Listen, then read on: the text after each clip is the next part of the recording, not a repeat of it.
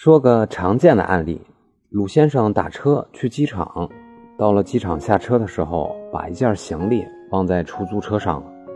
下车以后，鲁先生想马上联系司机师傅，但是想不起来对方是哪一家出租车公司了。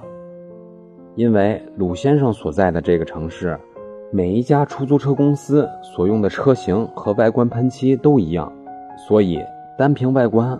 根本就想不起来是哪一家公司的车，于是鲁先生就在机场保安的帮助下，向每一家出租车公司打电话求助。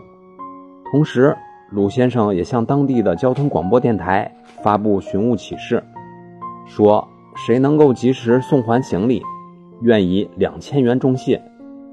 这时候，鲁先生打车的这位司机师傅就恰好听到了广播，同时也发现了行李。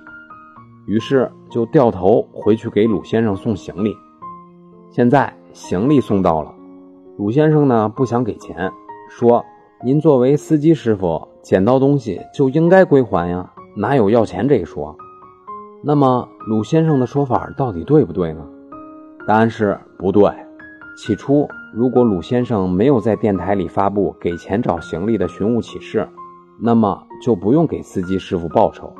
但是，您一旦发布了找东西的悬赏广告，那么这个行为就有法律约束力了。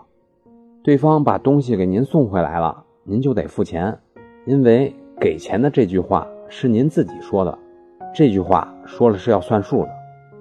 所以，找到东西就给钱的寻物启事，您考虑好了再发布，因为这个在法律上对您有约束力。